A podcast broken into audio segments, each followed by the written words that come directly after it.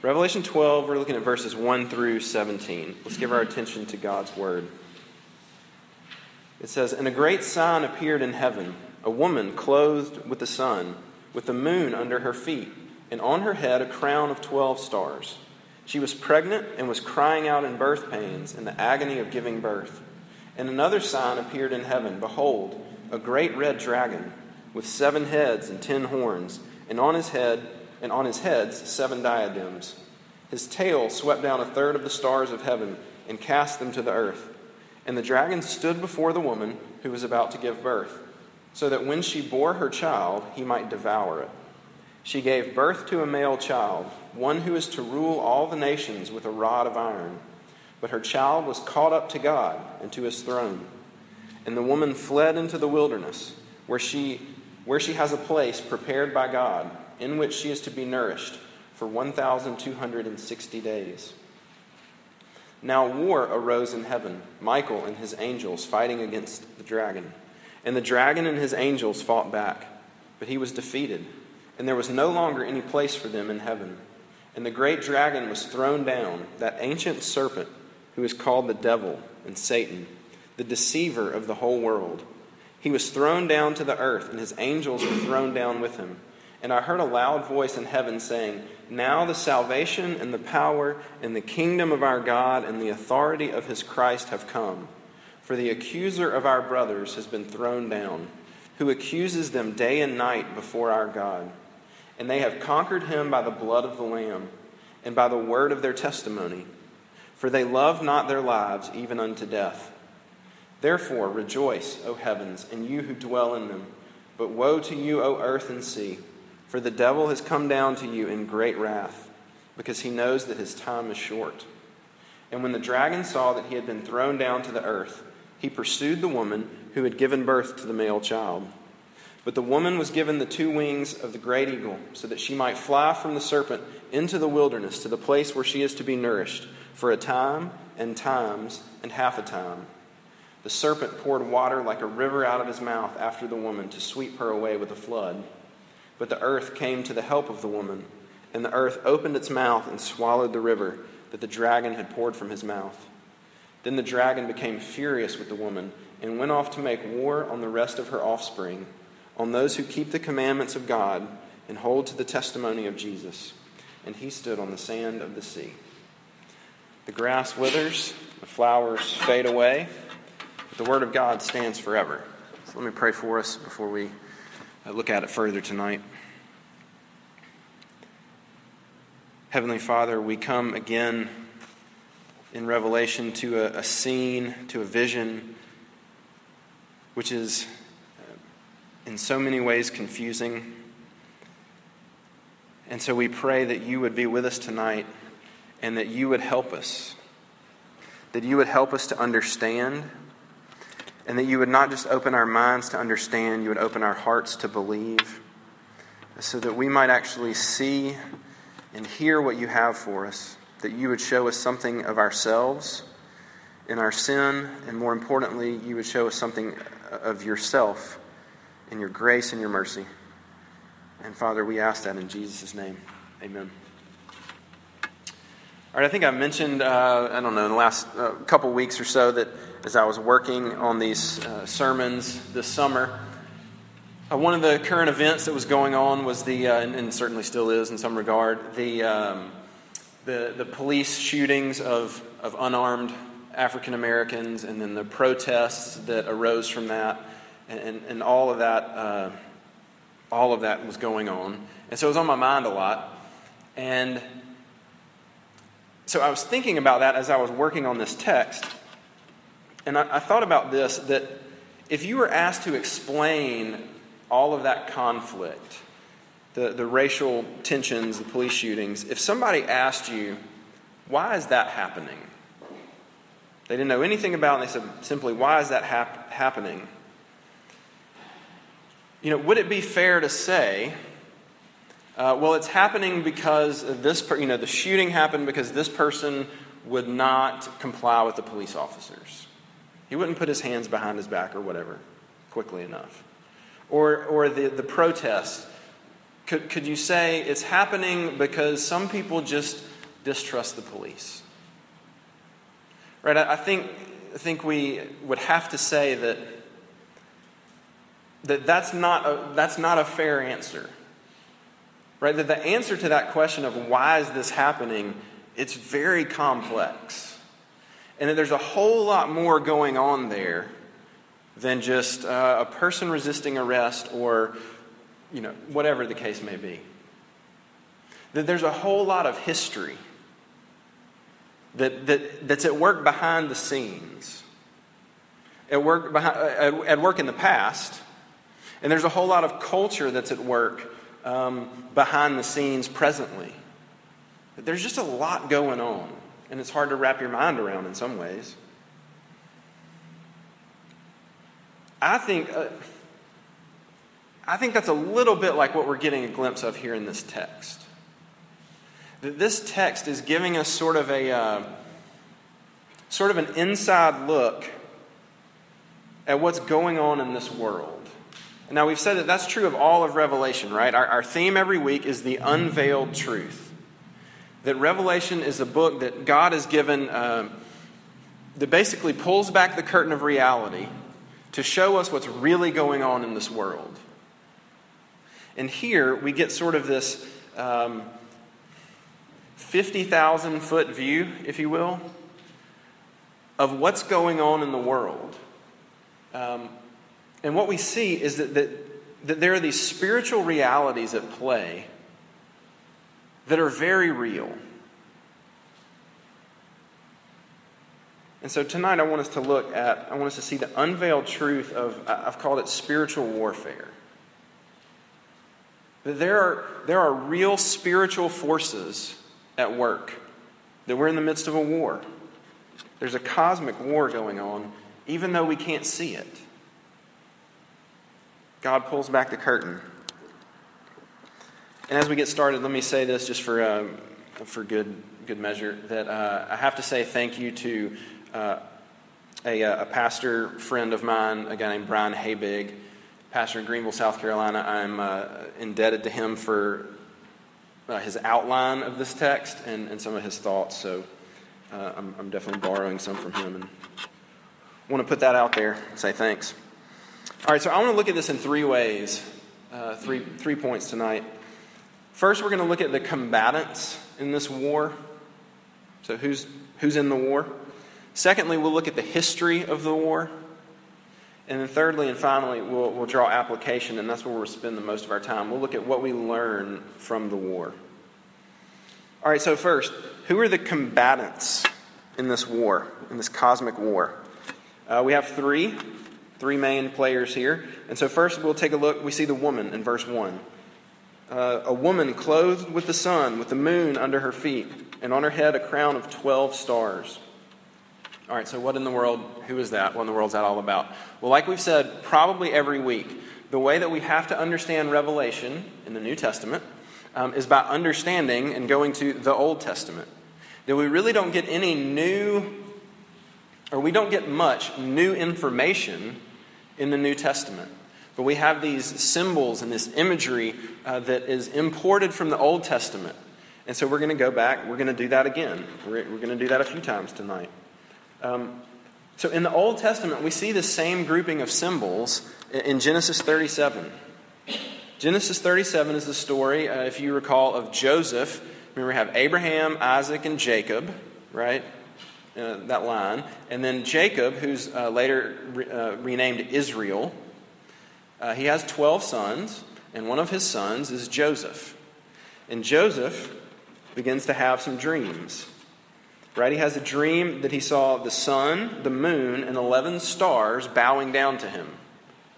And it's very clear from the text that that's his father and his mother and his brothers bowing down to him. Uh, and presumably he's the 12th star. So, really, right, this takes us back to, to Abraham, Isaac, and Jacob. Jacob, again, renamed Israel. Um, and so, what seems to be at work here is that this is, this is symbolic of, of God's people. That the woman is representative of the, the collective of God's people, the family that would become Israel. and become his people. All right, so second, who do we see? Uh, in verse 3, we see it, we get another sign, and it's this great dragon. And this one, we, get, we totally get a free pass because the text tells us who it is, which is always nice. Verse 9, it says, The dragon uh, is that ancient serpent who is called the devil and Satan, the deceiver of the world. He's depicted as having seven heads with ten horns and seven crowns. So these are symbols, right, that are showing that he's, he is very smart, that he's very powerful. And I think it's important to say here, it's important to say that the Bible always depicts Satan as a very real being.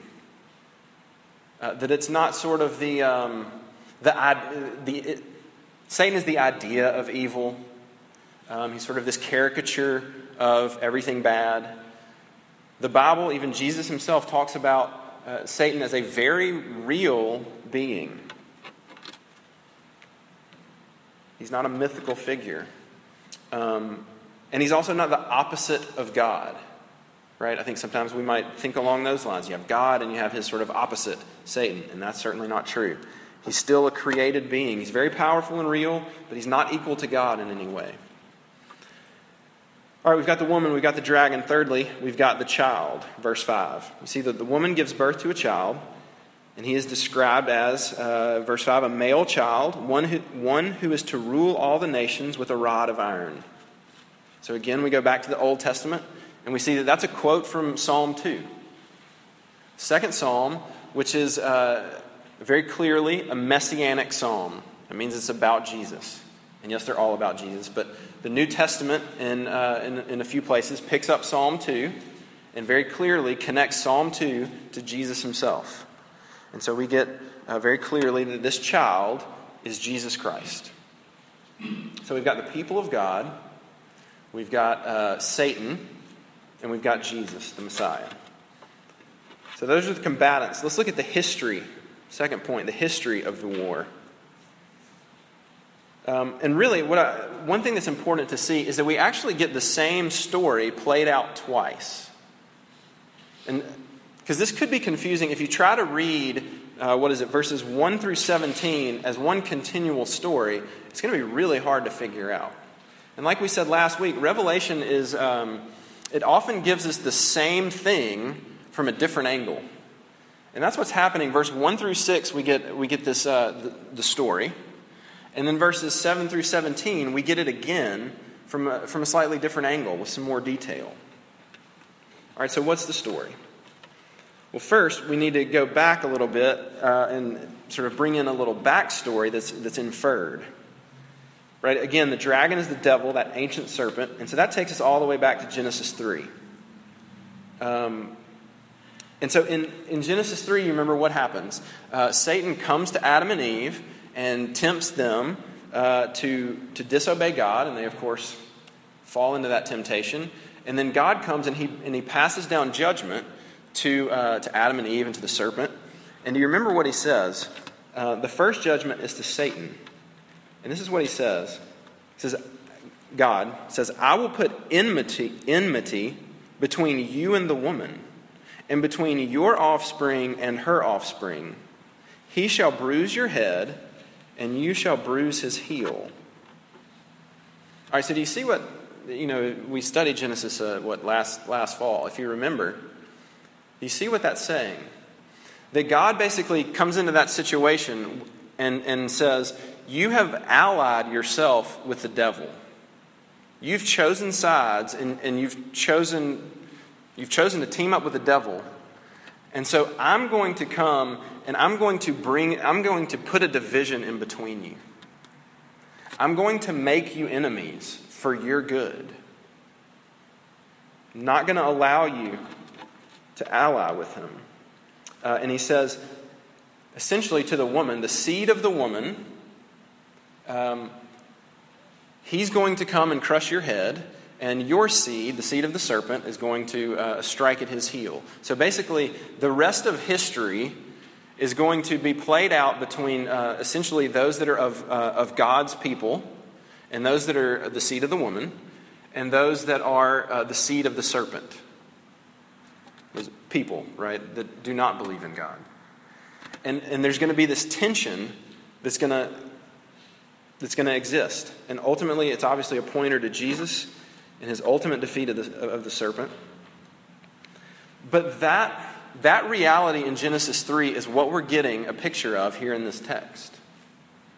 This sort of great war of the seed of the serpent, of the devil, of Satan, going after God's people and trying to, trying to stamp them out. That's what we see here.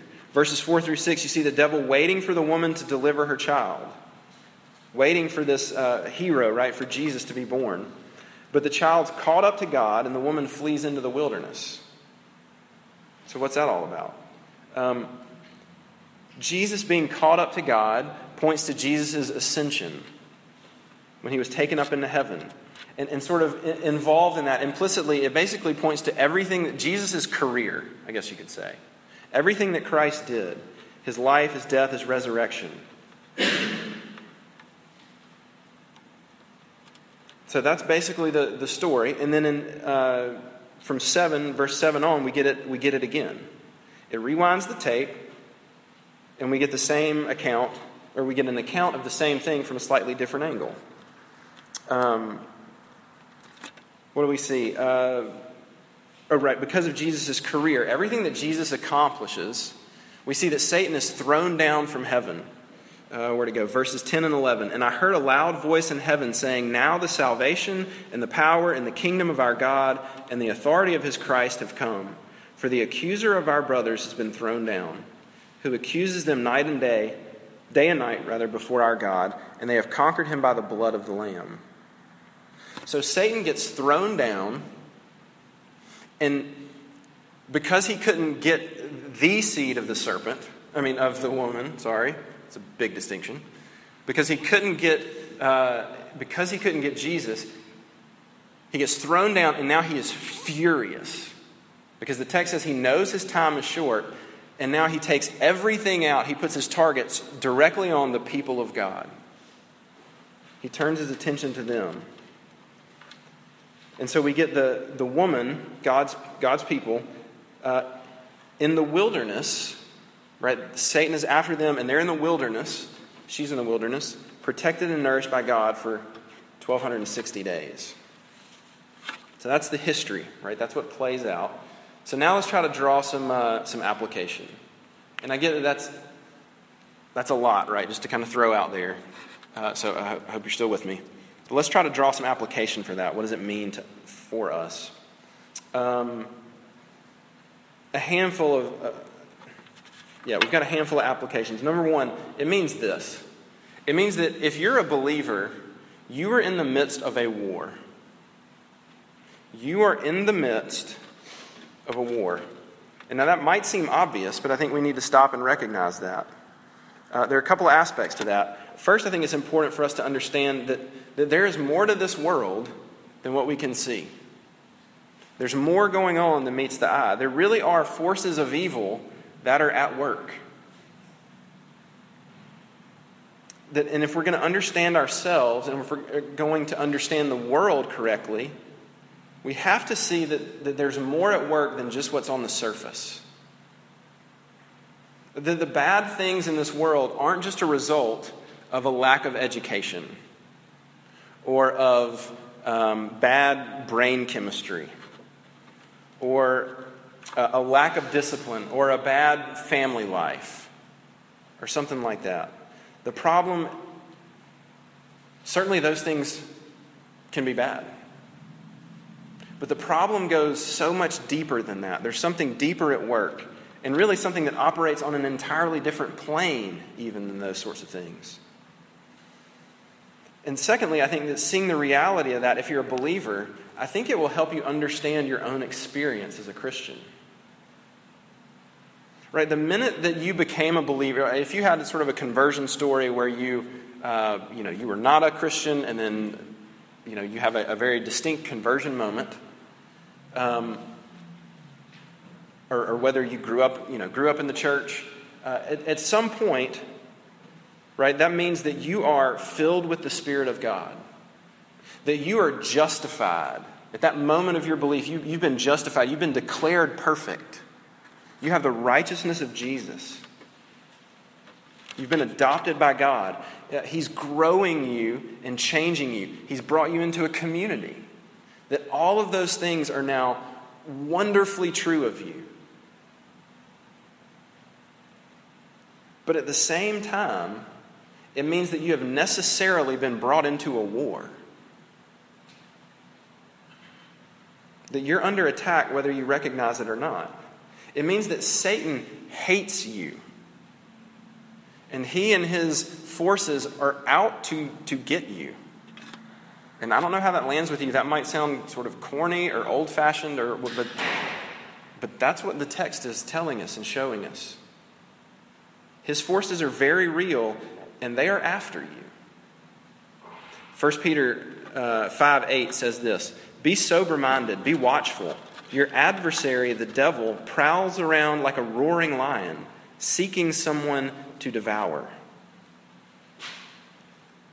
So I think we could say it this way that, that we shouldn't be surprised if you're a believer, if you feel like you're taking life on the chin a lot of times.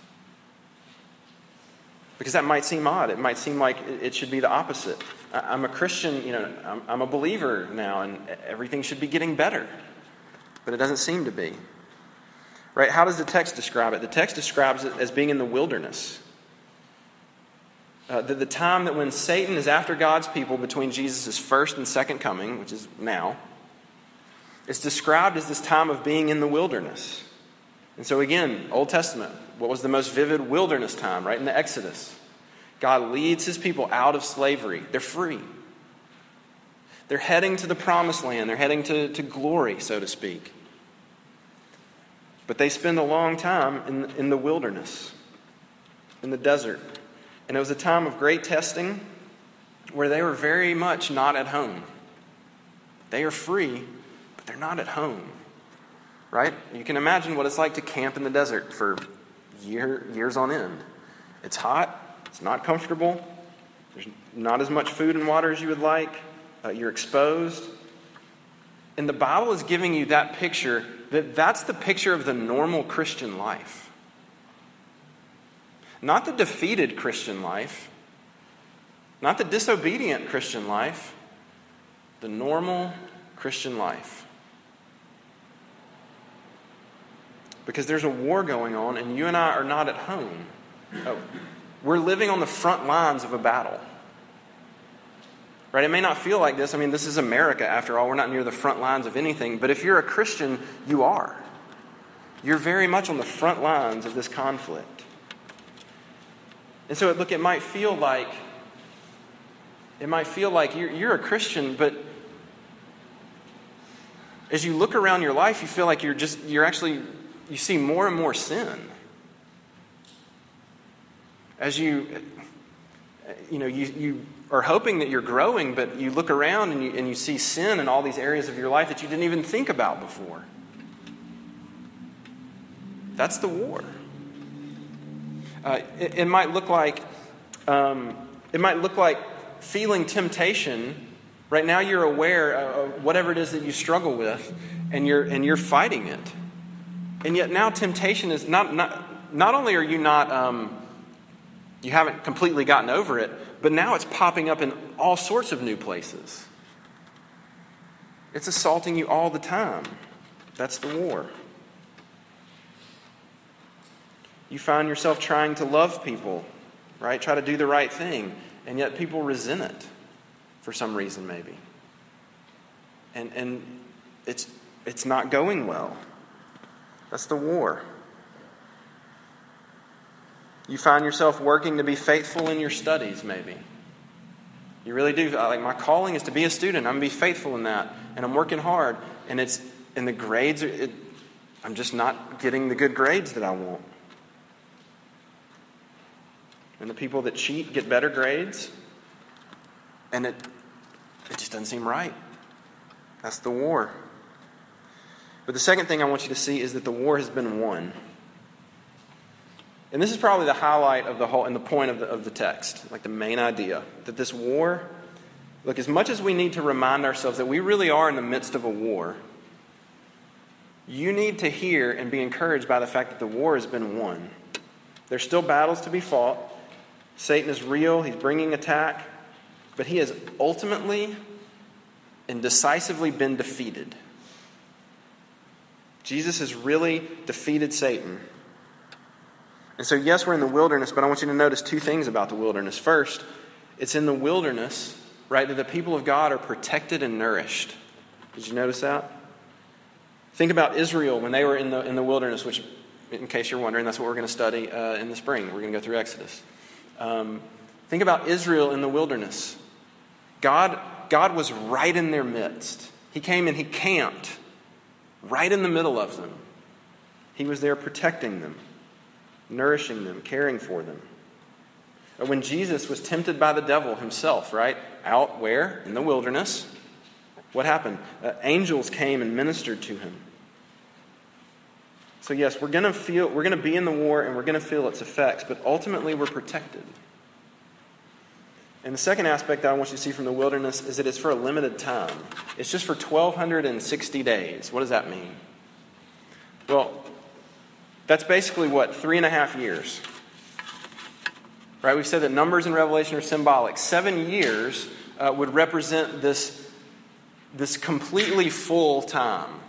Right? Seven is a number of uh, sort of wholeness, perfection, completeness. So seven years would be a, a complete, a, a completely full time. And so here in this vision, you get the picture of God's people being in the wilderness for half of that. And the point is, the point is that God is in control. That yes, Satan can have his effects, but it does not go beyond God's control. That it's limited that it goes exactly as, exactly as long as God allows and no further. All right, third application I want to make.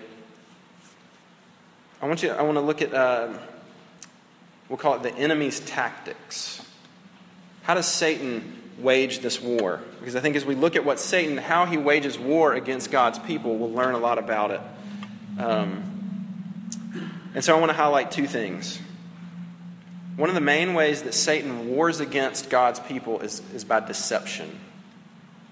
You see, verse 9, it says, Satan is the deceiver of the world. Satan comes to God's people and he, he twists the truth. He doesn't just make up outright lies, but he takes the truth, and in some ways a lot of truth, and he perverts it just a little bit. Just a little bit. 2 Corinthians 11 14 says that Satan disguises himself as an angel of light. He disguises himself as an angel of light. Satan is the master of deception. Uh, stealing this from my friend Brian, but um, he said, you know, I think we tend to think about uh, Satan, you know, you would picture him as sort of the, uh, you know, rolling up on a Harley with, you know, black leather jacket, you know, switchblade, and you know death metal's playing in the background, and uh, you know he sort of wheels up, and and you know it's like worship me, and it's just this like horrible looking like oh scary figure, and and that's probably not like that's a terrible picture. Because Satan is the master of deception, right? He's very subtle. He's a master theologian. He knows his stuff. He just doesn't like it. He knows all about God. He just doesn't love him. He hates the truth. Think about the original deception of Adam and Eve. What does he, what does he say? He comes to him and says, Did God really say that you can't eat from any of these trees? Now, that's sort of a lot of what God said, right? A lot of those words. But what did God really say? God said, You can eat of any of the trees except this one. So Satan comes along and said, Did he really say you can't have any of this? And then the next part, right, what does he say? Um, uh, he takes the truth and he says, uh, No, we, we, just can't eat of this one tree. Uh, Eve responds, Because uh, in the day that we eat it, we'll die. And Satan says, What? You're not going to die. You're not going to die. Here's the reason God doesn't want you to eat of that tree because he knows that if you eat it, then you'll be just like he is. He takes some of the truth because her eyes are going to be opened. And he twists it. And he begins to get Eve to think wait a minute, maybe God doesn't have my best interests at heart. Maybe he's not looking out for me. And so I would ask you, uh, where do you, where do we believe the lie? Where are you tempted? Yeah, are you tempted to think, look, I know I'm not supposed to cheat in class, but look, everybody else is doing it, and if I don't, I'm not going to keep up, and you know, I'm not going to be able to compete to get into grad school and those sorts of things and get the right job. And the subtle thought there, the subtle deception is, I'm not sure God's really going to take care of me if I'm faithful. What if He won't let me get that job or get into that school? I'm not sure He's looking out for me. Or are you tempted to think, look, I'll deal with my sexuality the way I want to because, look, you know, whether it's pornography or, uh, you know, whatever it might be, um, there, there's no victim here. It's not that wrong. I'm not hurting anybody. There's no real problem. And after all, why would God keep this good thing? Why would He keep it back from me? I'm not sure He has my best interest at heart. He doesn't really care about me. Uh, there are all sorts of other deceptions, ways that we might believe the lie. Uh, we, we might believe the lie about who the real enemy is, right? Satan wants to get you to think the real enemy is not him into evil. The real enemy is uh, a person with different theology than you. The real enemy are those Calvinists, or those people that aren't Calvinists, or those Presbyterians. That's the real enemy. Or those Baptists. Those are the real enemy. Or maybe it's uh, people with um, slightly different, uh, you know, uh, it's the people that homeschool. That's the enemy.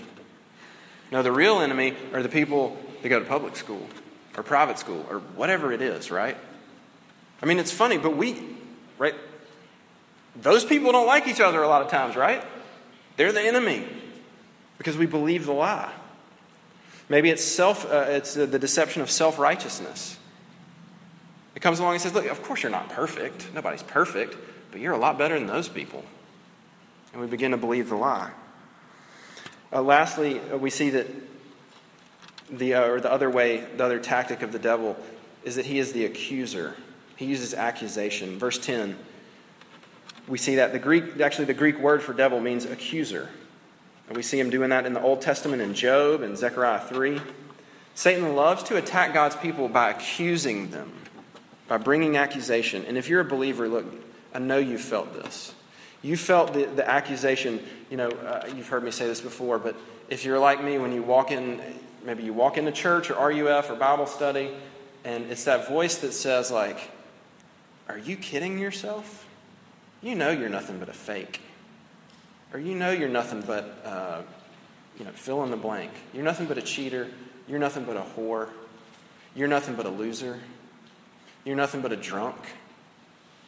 You're nothing but a, a backstabbing friend. Whatever it is. Right? Those accusations come.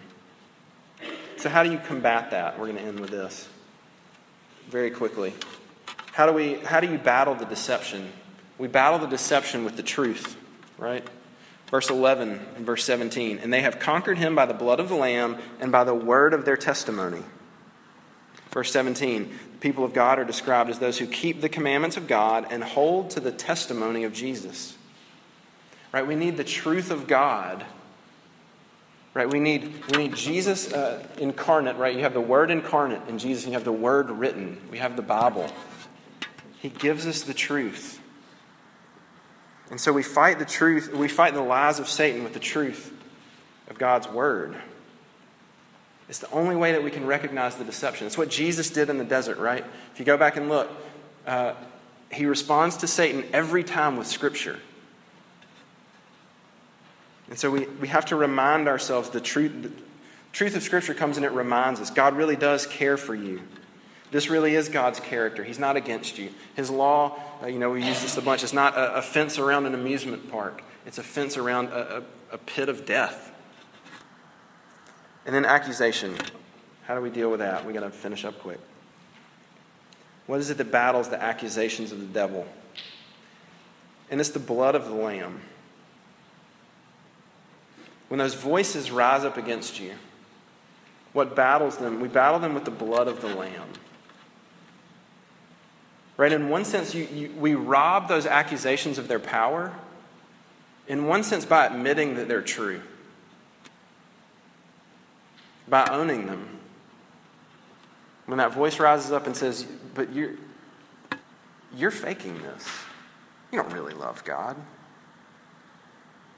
Right? You can you battle that accusation as a believer by, by admitting, you know what? In one sense, that is true. But because of the blood of the Lamb, I am cleansed from that. In the, in the most real sense, that is not true of me. Because Jesus' blood was spilled in my place. So, in one sense, yep, that is true of me. But in, in another very real sense, it is not true of you because Jesus took the truth of that accusation and he put it on himself. And he took the full measure of God's wrath for it in your place. So that accusation now, you know, as you own it, it, it has no teeth because of the blood of the Lamb.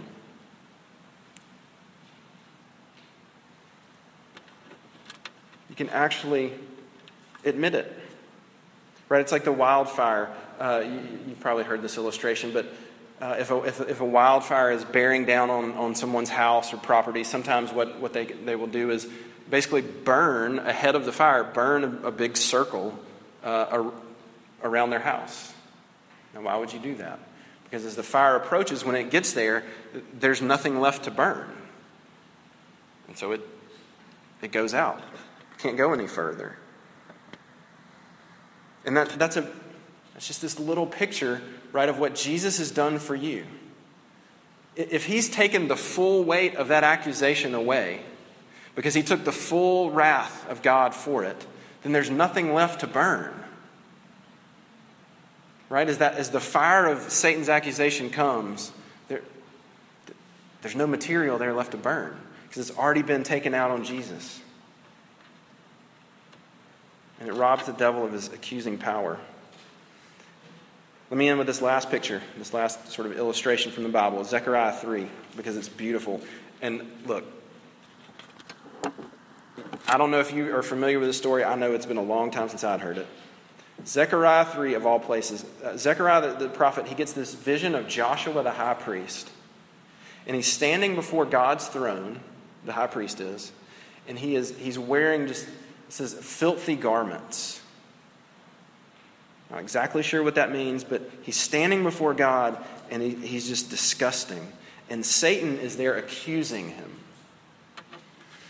Verses 3 through 4 says this Now Joshua was standing before the angel, clothed with filthy garments. And the angel said to those who were standing before him, Remove the filthy garments from him. And to him he said, Behold, I have taken your iniquity away from you and I will clothe you with pure vestments. Right, what a beautiful picture. Standing there in your filth before God. And the angel, right, says, and, and Satan's accusing him, look how disgusting you are. And God says, essentially, no. Take that filth off of him and give him beautiful clothes. Right? And it's a picture of what Jesus is going to do What now for us Jesus has done. That he's, he has worn our filth so that we can wear his righteousness. And the accusations fall, fall to the ground. And that's the good news. The war's been won. Let me pray for us. Heavenly Father, uh, we thank you that you have authored such an amazing salvation. Jesus, that you have come and you have won the war. Would you cause us to battle well? Would you nourish us? Would you take care of us? And we ask it in your name. Amen.